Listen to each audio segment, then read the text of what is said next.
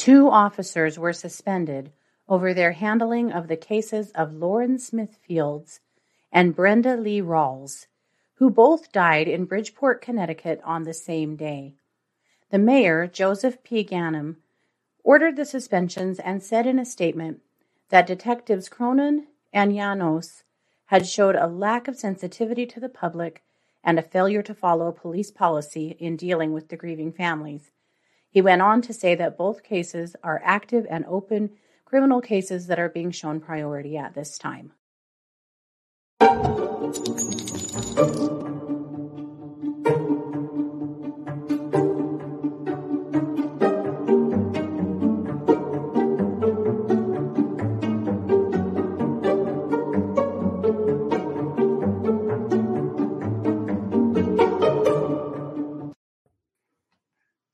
Hey, everybody, and welcome to True Crime Paranormal with the Psychic Sisters. This is Katie Weaver, and I'm here with my sister, co host, and partner in crime, Christy Brower. Hello. Hello. Hey, everybody. How's it going? It is good. You know, I'm excited for uh tonight, today's whatever day it is show because uh as usual, we've got some pretty good info coming your way. We do. Some big breakthroughs happening. This is our Wednesday Yeah. case.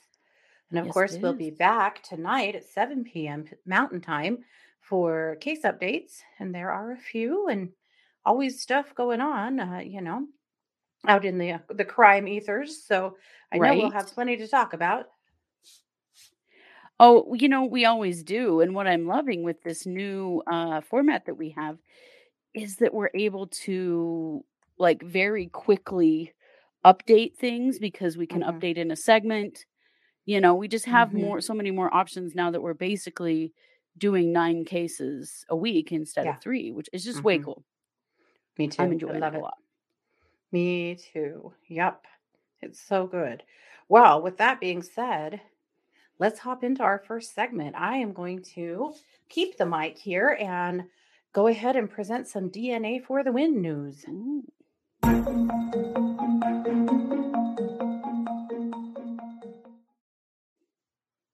So, this case is 60 plus years in the making. Oh wow. I'm going to put up a picture here. This adorable little girl is Candy Rogers. Candy Rogers disappeared in Spokane, Washington when she was nine years old. She was out in her neighborhood selling campfire mints, similar to Girl Scout cookies, if you're wondering. Mm. And it got uh, close to dark, and Candy had not come home. And her family was pretty frantic and Sure. didn't know, uh, you know, where she could be, and started searching. And the neighborhood started searching, and she didn't come home. And the police were called, and eventually a bunch of boxes of campfire mints were discovered, kind of scattered down a road, and they figured those were probably hers. Mm. And the search was on. An Air Force, local Air Force base joined the search. And unfortunately, the day after she disappeared, a helicopter crew that was helping search the area ran into a high tension power line and crashed into the Spokane River and killed two airmen. Oh my gosh. Yeah, oh, while they were searching terrible. for her. Yeah. This all happened, by the way, in 1959, in March of 1959. Okay. So eventually, after over weeks of searching, there were two airmen who were out hunting in the woods off of a place called Old Trails Road, which was about seven miles from Candy's house. And they found a pair of little girls' shoes in the woods, which they thought was kind of weird. And it occurred to them, oh, we have a missing little girl in the area. Perhaps they're hers. So Mhm. they reported it, and the next morning, a search party descended on the area, and it only took a few minutes to find Candy. oh dear. And she was buried under a shallow layer of brush and pine needles, and it was a huge and horrible thing. Again, she was nine years old. She had been raped and strangled with a piece of her clothing. Oh. And the community was shocked and scared and angry. And they had really come together to search for her. Law enforcement had worked so hard and they worked so hard to try to solve her case. They had thousands of tips that they poured through. And Candy's case has always been on the back burner. In Mhm. fact, uh, recently when it was closed, and I'll tell you all about it, uh, one of the people that was finally in charge of closing it said, you know, this isn't, uh, we don't count this case by the number of years, we count it by the number of careers because Wow. that it's been whole careers of detectives that have worked this case. So here's what happened. When they detailed and cataloged the evidence, they had a lot of vision. We've seen this a bunch of times. It's amazing Mhm. to me that they had the vision they did to save the items that they saved and to save them in a way that DNA was preserved. And they saved items that had semen on them. Wow. And so, you know, move forward, you know, into the 2000s, and here we have the tech, right? Yeah. So, i early in 2021, the Spokane Police Department investigators started working with a crime lab uh, in Washington state, and they started working with a DNA testing method that was offered by a lab in Texas. And that Texas took a semen sample from Candy's clothes and they put it into a genealogical database. And you guys know the rest. They Yeah. built a reverse family tree. They narrowed it down to three brothers. One of the possible matches was a man named John Ray Hoff. He was the only one who had offspring. So they this was the lead, but it wasn't they wanted to be absolutely sure. So they found his daughter. And when they told her what they were looking for, she immediately met with detectives, gave them a sample of her DNA. She was completely cooperative and amazing. Wow. And the DNA matched. It showed that it was 2.9 million times more likely that it was that she was the daughter of the carrier of the semen. Wow. But still, they had big evidence now, but they still wanted to be sure. He's dead and has been for a long time, but they wanted to be absolutely certain. So they exhumed his body. Wow. 2nd Mhm. time we've heard that story this week. Yes, they exhumed his body and went ahead and did a DNA test. And that DNA came back indicating that it was 25 quintillion times likely that this sample came from John Ray Hoff. Wow. Yep. So they have their perp. So here's what we know about John Ray Hoff. He was 20 years old at the time of Candy's murder. He grew up in Spokane and he resided about a mile from her house. Oh, wow. Yep. He entered the Army at 17 and was stationed at missile sites surrounding Fairchild Air Force Base. He was back in the area at the time that she was killed. In 1961, two years after she was murdered, he was convicted of assault in the second degree with an intent to rob. In that incident, he accosted a woman, stripped her naked, tied her up, strangled her using her own clothing, uh, apparently didn't assault, uh, sexually assault her, uh, according to this article. And but she lived, Wow. and he was convicted like, and spent Very similar MO. very similar. hmm Yep. Uh, he spent six months in jail for that attack. Uh, because of that, uh, he was declared a deserter from the army and was discharged. So he worked as a door to door salesman and a lumberyard worker. Hmm. And when he was, Door to door salesman. yeah, how many other crimes did this guy commit? Right. Except for that, in 1970, so 11 years after Candy died, he killed himself. Oh, wow. But there's, you still have to ask how many women did this man assault Yeah. or, or murder? yeah. More children. Yep.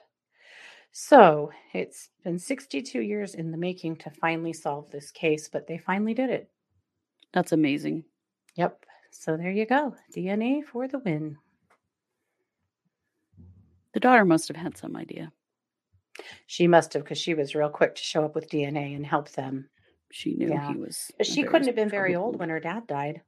No, but she probably heard stories. Probably so. Yeah. Yeah. So for our main case tonight, we already covered Lauren Smith Fields. But when we did, there was a little less to go on. We just knew that there was some BS going down and we wanted her case to get more attention. Well, it's got it. And that Mhm. uncovered a second case that's closely related to Lauren's in some ways. yeah. And so we wanted to cover both of them. So Christy's going to give us a review of Lauren's case with the new and updated info. It's very important. And then I'm going to talk about the other victim, Brenda Lee Rawls. And we'll kind of tie them both together and tell you guys what's going on with these cases and with this police department. It, and it is wild. Yeah, it, it really is. So, and one of the things to note is that so in our original coverage of Lauren Smithfield's case, some of the information that we reported was inaccurate. And that Mhm. because that's all that was out there. Yeah. And so we're going to uh, set the record a little bit straight on her and and kind of what happened. So Lauren Smithfield was 23 and she died in her apartment in Connecticut in December of last year. And this was after uh, she had had a date with a man that she met on Bumble. So a lot of things went very wrong. This was um so Chantel Fields is Lauren Smithfield's mother. And she hadn't heard from her daughter all day on the 13th of December. And she was a little concerned about her. She had texted her, you know, asked her, like, hey, are you okay? Let me know. No answer. So that evening, she and her son went to Lauren's apartment and there was a note on the door. And the note said, if you're looking for Lauren, call this number. Um, so they called the number and the landlord came and told them that she had died.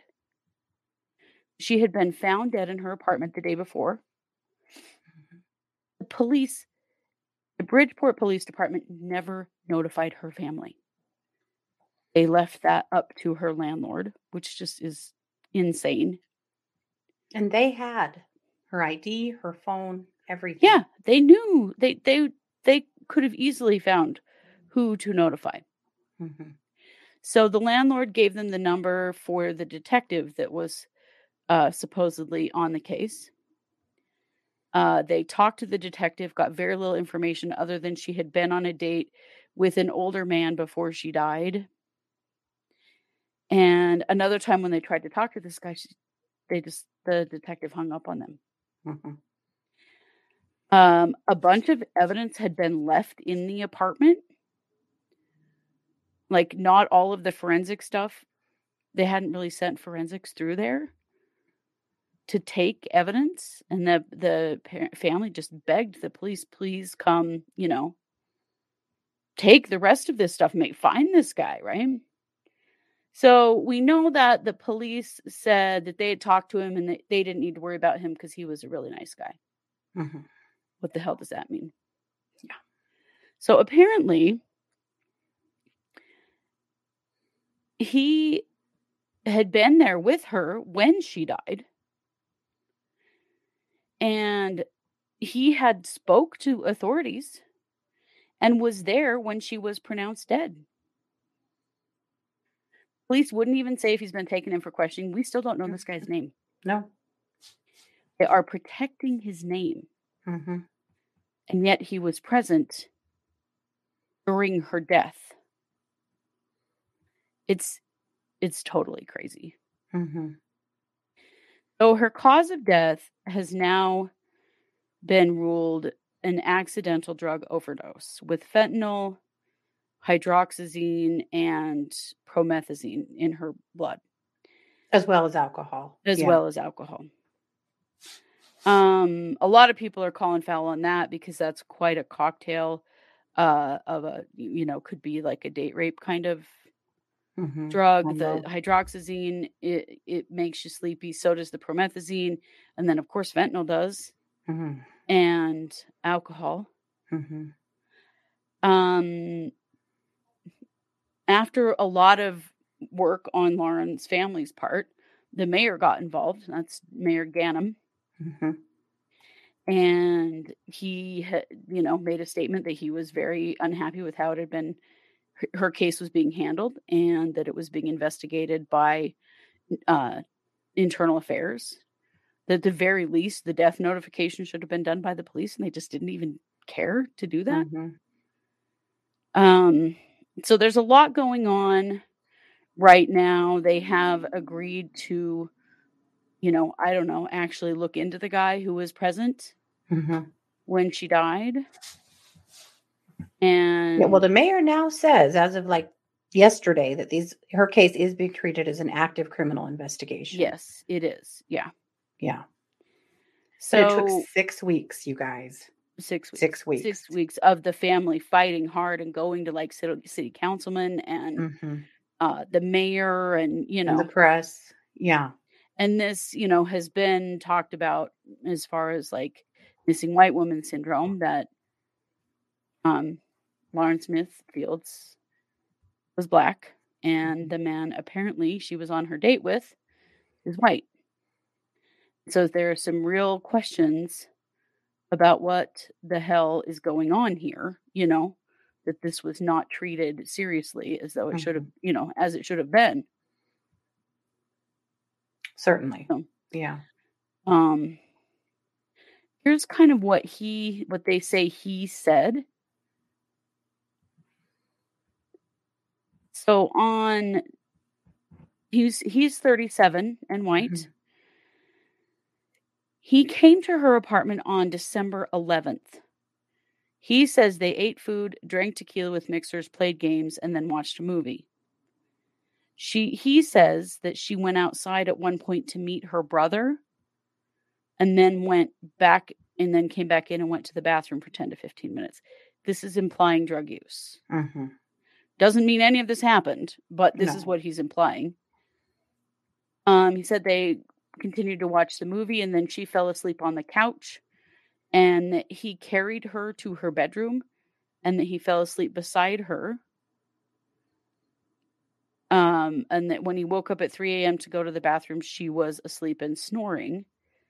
But when he woke up again at 6:30, she was lying on her right side. Blood was coming out of her right nostril and she was not breathing and that's when he called 911. Mhm. when the police came, uh, the responding officer, anyway, says that she was actually laying on the floor on her back and that she wasn't bleeding and she had dried blood in and around her right nostril. Yeah. So there's a lot more to be said about this, I think, going forward. Mhm. Um, Well, one thing to be said is that Lauren Smith Fields has no history of drug use. right, right. She was an athlete all through high school Mhm. and is now in college, and that she's passed many, many drug tests. Mhm. and that there were some real concerns there Mhm. as far as you know that she has no history of drug use and so to have an overdose of fentanyl like that very out of character for her Yeah. plus uh, you know hydroxyzine is an antihistamine Mhm. promethazine is an anti-nausea medication fentanyl we know is a you know synthetic opioid painkiller and then alcohol oh i don't know why anyone would be taking All of those things. purpose all of those meds Mhm.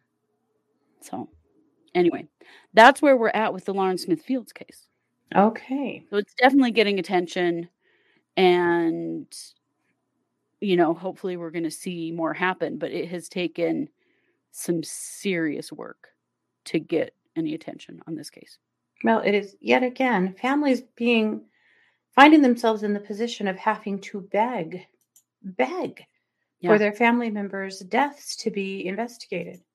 It's We're, ridiculous. we're just hearing this way too freaking much. It's insane. Yeah, it is. So, with that being said, I want to introduce you to Brenda Lee Rawls. So, Brenda uh, was 53 years old, and on December 12th, and you know, if you're doing the math, that is the same day that Lauren Smith Fields disappeared or died. Sorry. Died. Uh, I'm going to put her picture up one more time because we haven't seen much of her. No, and haven't. we've heard quite a bit about Lauren, and her family has been desperately trying to get her story out there as well. So I want you guys to see her face one more time here. So this is the lovely Brenda. So Brenda was going to hang out down the street with a man that she knew, somebody that her family at least knew well enough to know where he lived hmm uh, on the 11th. So she said she'd planned to go hang out at his house. And then on December 12th, they could not get a hold of her. And on December 13th, they couldn't get a hold of her, which just didn't make any sense. This was a really close family that spent all of their time together, and she was nowhere to be found, not answering the phone, nothing. So they went to her house, and she was not there. So t- uh, two of her sisters and her niece and her niece's boyfriend walked down to the man's house that they knew and asked him uh, if if he'd seen her. And he said, "Well, yeah, yesterday uh, she didn't wake up in the morning. I couldn't wake her, and I called nine one one, and she died. Nobody let them know." Her sister said, "Nobody ever notified us that she died. We had to do our own investigation and find out where she was." My God. What is going The on? man handed them her clothes and her shoes. The What? police didn't even take those things. Didn't even take any like evidence. They left them. And that's one of the things that really bothered her family because they felt like how does a 53 year old just die and no one is notified and there's no conversation and her things are just left at uh, some random man's house like how is this happening Right. so her family says they left a series of frantic phone calls to the police and they were told repeatedly that we can't help you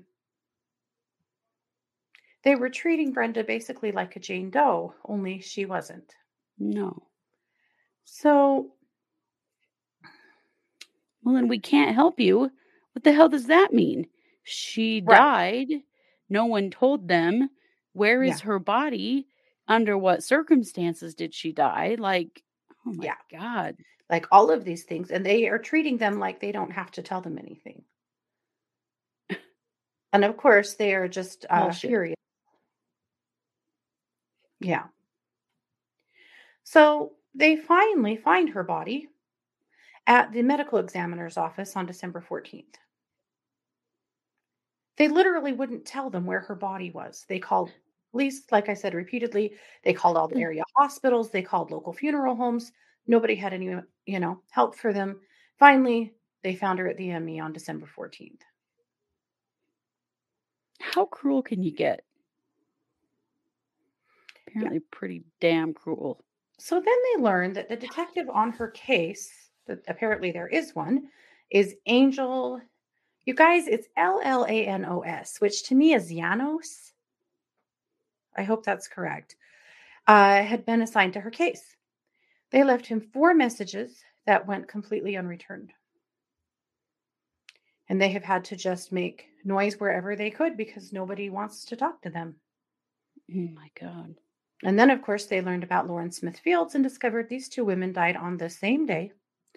And the two detectives, Cronin and Janos, both were working together on both of these cases and were completely Doing uh, nothing. hurting both families. Yep, nothing, doing nothing, and not giving these families any kind of uh, answers and refusing to talk to them, essentially. Yeah. My God.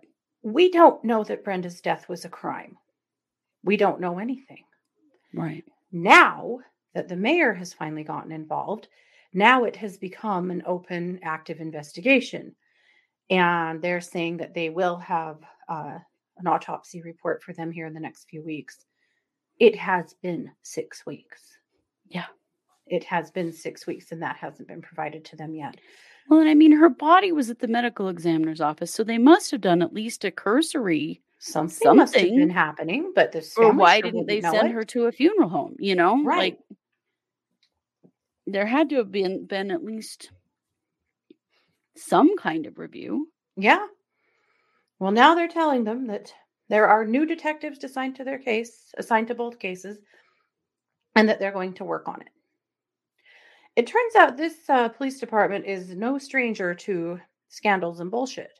Yeah. In April of 2021, their then captain was fired and then convicted of a fraud because he had found a way to skew the system to make sure that he was the captain. Oh my gosh. It sounds like there's been a lot of problems. So I wanted to share a few Facebook comments that I found that I thought were interesting. And don't come at me. I know they're just Facebook comments. I'm not saying they're truth in fact. Well, However, these detectives are suspended right now, aren't oh yes, they? the officers are suspended. Also, their CO retired abruptly. Mm. Uh-huh. Mhm. But Get out of jail free card there. hmm There is a reporter named Frank Riccia who is uh, a journalist in the area, and he has been covering this case really extensively, uh, and really helped to make the noise needed in order for the mayor to decide that he was going to have to get involved and do something. Sure. So I was looking at some of his articles, uh, some of his posts on Facebook of his articles, and I found some comments that I thought were very telling. Mm. This lady says, Bridgeport police never called or even bothered looking for my mom's children.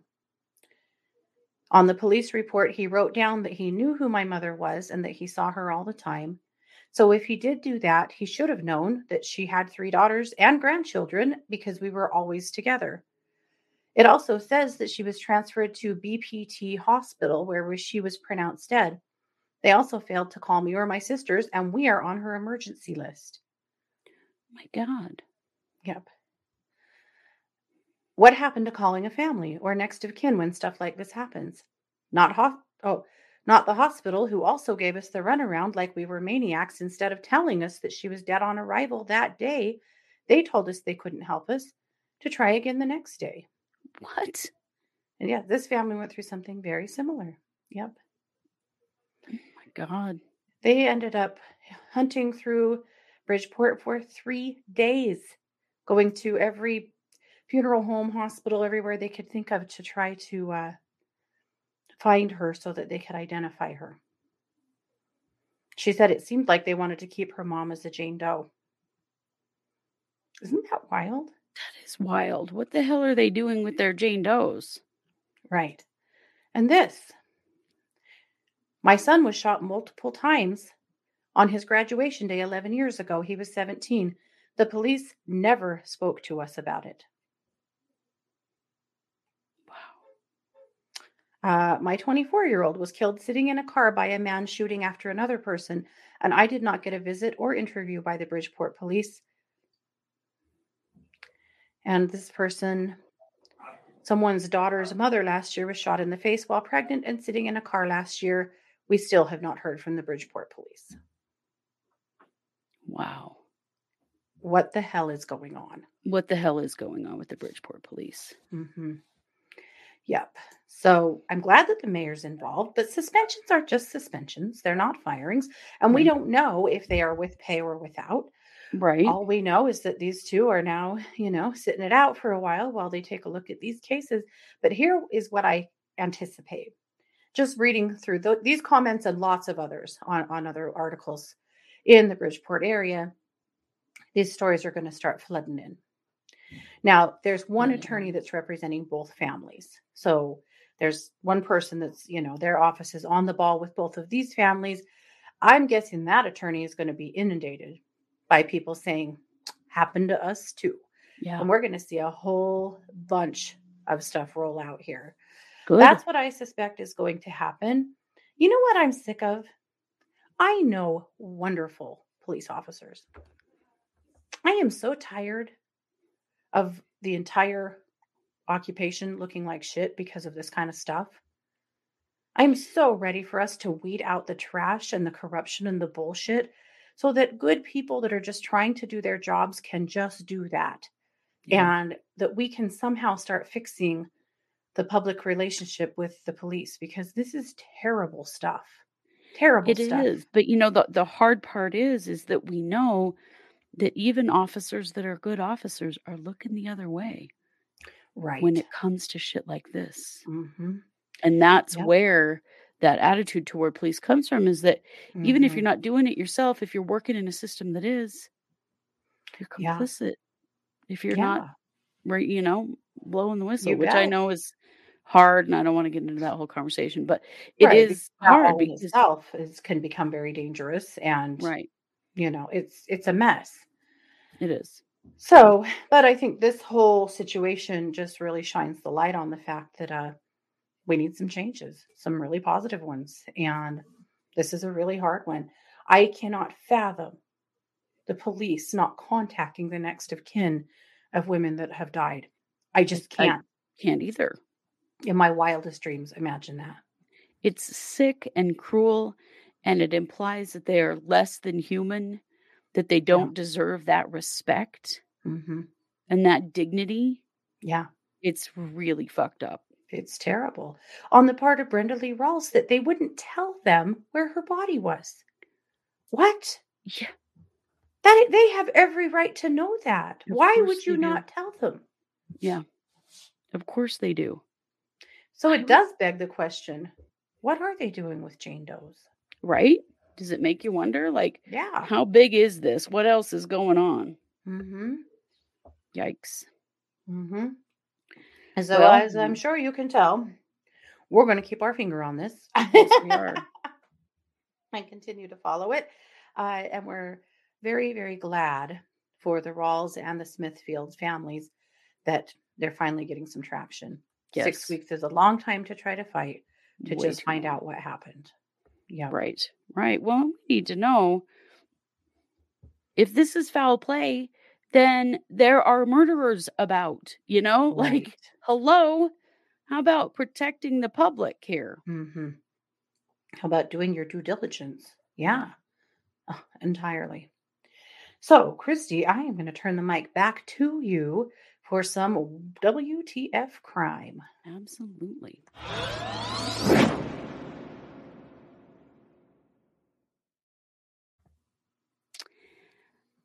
Have a question for you.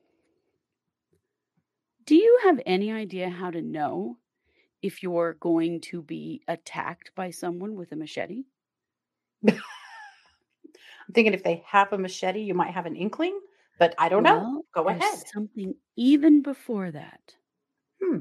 If you look like this guy, Justin Couch, and you have a machete tattooed on your frickin' face, That that's your first clue. You should probably stay away from this guy.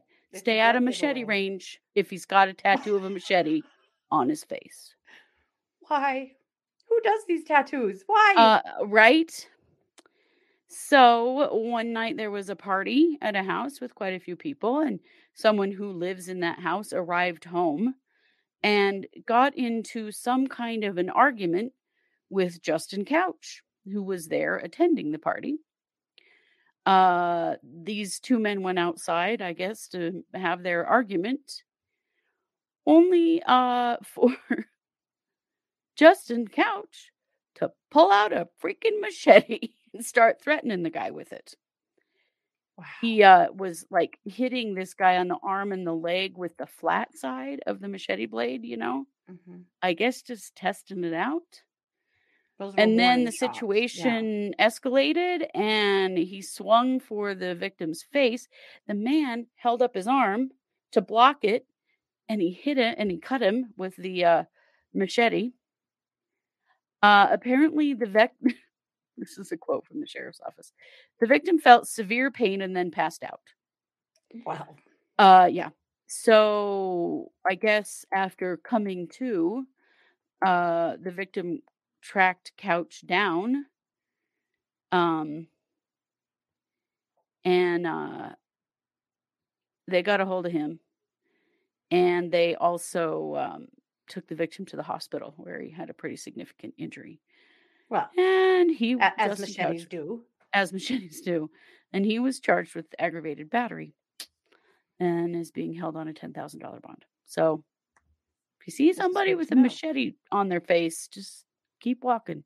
hmm That's what I've learned from this story. Or really, any odd object, machete, potato peeler, whatever. Just that's a hard Anything no. with a That blade tattooed on a face, yeah, walk the other way. Any blade at all. Yeah. Yes. How crazy. Right. People are crazy. And this is a Florida man, correct? It is. Yeah. We really do love you, Florida, but what in the hell is going on with your men? It is. It's not just your men. It's a valid question. hmm Maybe somebody will tell us in the comments. Maybe. We'd love to Bath know. salts? I don't know. Is that what it is? Bath I've salts, always thought it was because the weather's so hot. Because violent crime actually goes up when the temperature goes up. When you get heat True. over 100, violent crime, like, well, I think it's not not even over 100, it's lower than that, but it can become a real dangerous time because people are so irritable And irritated and the tempers get real short. And I've always thought maybe that's it with Florida. Maybe, Maybe. it's the gators. I don't know. Maybe it's swamp ass. I've heard about swamp May- ass. Might be swamp ass. I've, I've heard of that too. Yeah. I don't know. That is not true for the opposite. When it gets really, really cold, uh, crime does not go up. Why? Because we're all bundled up in our houses trying to stay alive. You and go outside and commit a bunch of crimes in the cold. That's for sure. But if you do, uh, if you're out there, you're so bundled up that uh, a machete probably wouldn't touch you anyway. Well, that's true. You, You, don't want to leave any tracks in the your snow. That's suit. Yeah. Truth. oh, that's wild. Well, that is our episode, you guys. Thanks for being here with us. Uh, curious to hear your thoughts on Yes. Smith Fields and as well as Brenda Lee Rawls. Uh, what do you guys think? What do you think happened? What do you think about this happening the way it did? I'm curious to know if, uh, eh, you know, if anyone thinks it's an overreaction or if you think that this is mishandled or, you know, where where are your thoughts? Give us your best uh, theories on this one. And we'll be back tonight at 7 p.m. Mountain for case updates. And then we'll be back tomorrow night at 7 p.m. Mountain for the psychic hour. So Yes, we still have lots of good stuff to come this week. You have been listening to yet another edition of True Crime Paranormal with the Psychic Sisters. Take care. Bye, everybody.